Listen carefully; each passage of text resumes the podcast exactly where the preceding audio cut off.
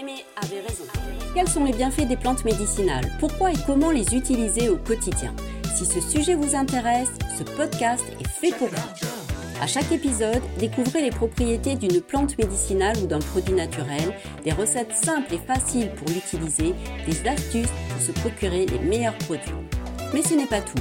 Partez aussi à la rencontre de passionnés qui cultivent, produisent ou cueillent ces produits naturels. Ils nous partagent leurs valeurs et leurs engagements dans une démarche écologique pour nous offrir un produit de qualité. Bon épisode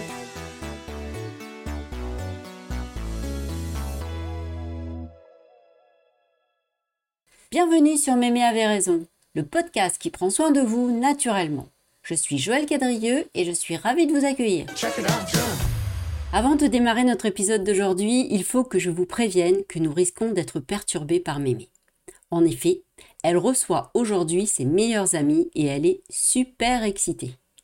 Pour le moment, elle est en train de cuisiner, donc elle est bien occupée, et moi, je suis installée dans une pièce à l'écart de toute cette agitation pour enregistrer tranquillement cet épisode.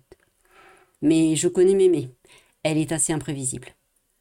Allez, on démarre, on verra bien. Aujourd'hui, je vous fais découvrir les bienfaits de l'hysope. C'est une plante médicinale assez peu connue. Elle est originaire du sud de l'Europe, on la trouve à l'état sauvage ou cultivée dans les régions du centre et du sud de la France. La plante se présente sous la forme de grandes tiges couvertes de feuilles longues et étroites, avec au sommet un épi compact de fleurs d'un bleu violacé assez foncé. J'espère que cette description presque botanique aura eu le mérite de vous donner envie d'en savoir plus sur l'hysope. Quand il était petit, mon frère l'appelait la tisane de chèvre parce que l'odeur de la tisane d'Isope lui rappelait l'odeur des chèvres qui venaient boire à la fontaine du village à la fin de la journée. L'Isope ne sent pas la chèvre, non. Elle dégage une odeur épicée et poivrée plutôt agréable.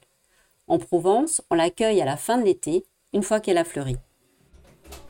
Ce que je fais, mémé Mais j'enregistre mon épisode là Ferme la porte, s'il te plaît, et baisse la musique. Non, je ne peux pas venir t'aider à trier la salade tout de suite, mémé. Oui, Dès que j'ai fini, je te rejoins. Promis. Et voilà, Mémé a encore trouvé le moyen d'intervenir dans ce podcast. Sans discrétion, bien entendu. Et encore, vous n'avez pas eu l'image car Mémé dansait à côté de moi. Elle est barge, ma Mémé. Bon, on en était où? Ah oui, j'en arrive au bienfait de l'hysope. L'hysope est un excellent expectorant, efficace contre les infections des bronches et la toux grasse.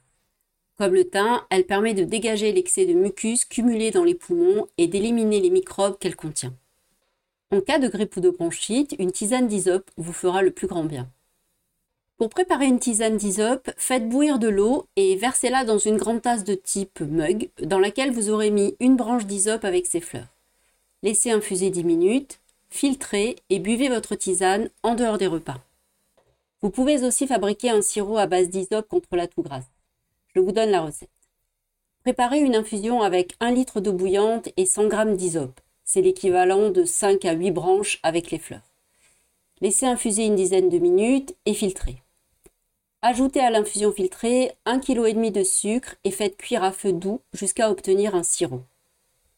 Laissez refroidir, puis versez le sirop dans une bouteille préalablement lavée à l'eau bouillante.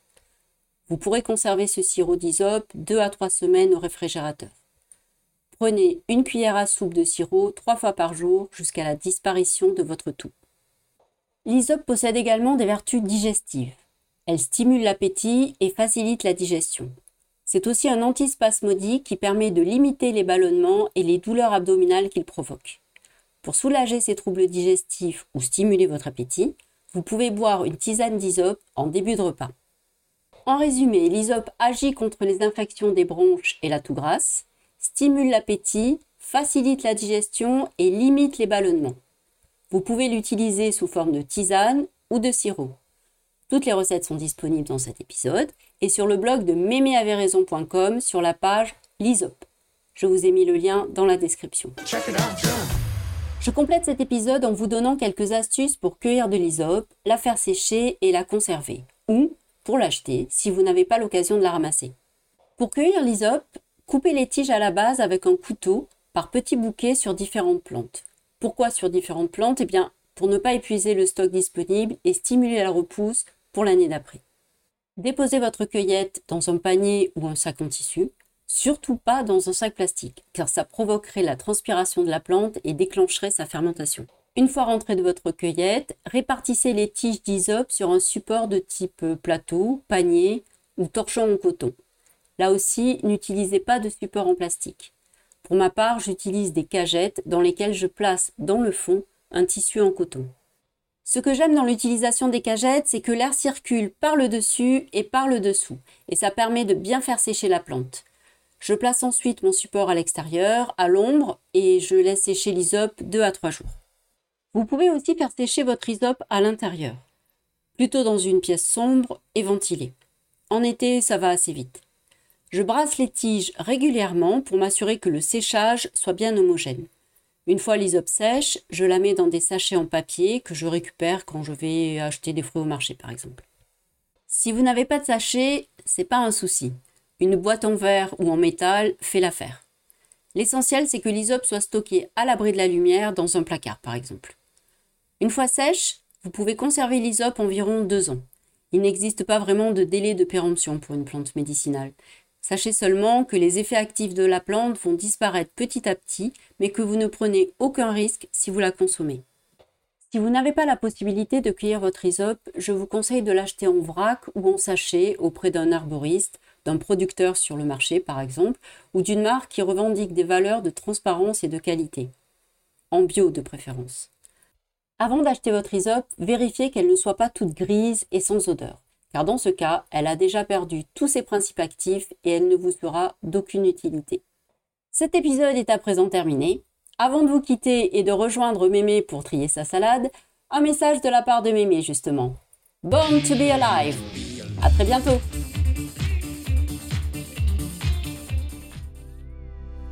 Mémé et moi, on adore les histoires. Alors, si vous en avez quelques-unes, faites donc des histoires avec nous. N'hésitez pas à me contacter si vous souhaitez me partager une expérience autour de l'utilisation de produits naturels ou de me faire découvrir une personne passionnée et engagée. Merci mille fois de soutenir ce podcast. Abonnez-vous, des surprises vous attendent. Laissez un avis 5 étoiles sur Apple Podcast ou Spotify. Partagez cet épisode en me taguant. À très bientôt!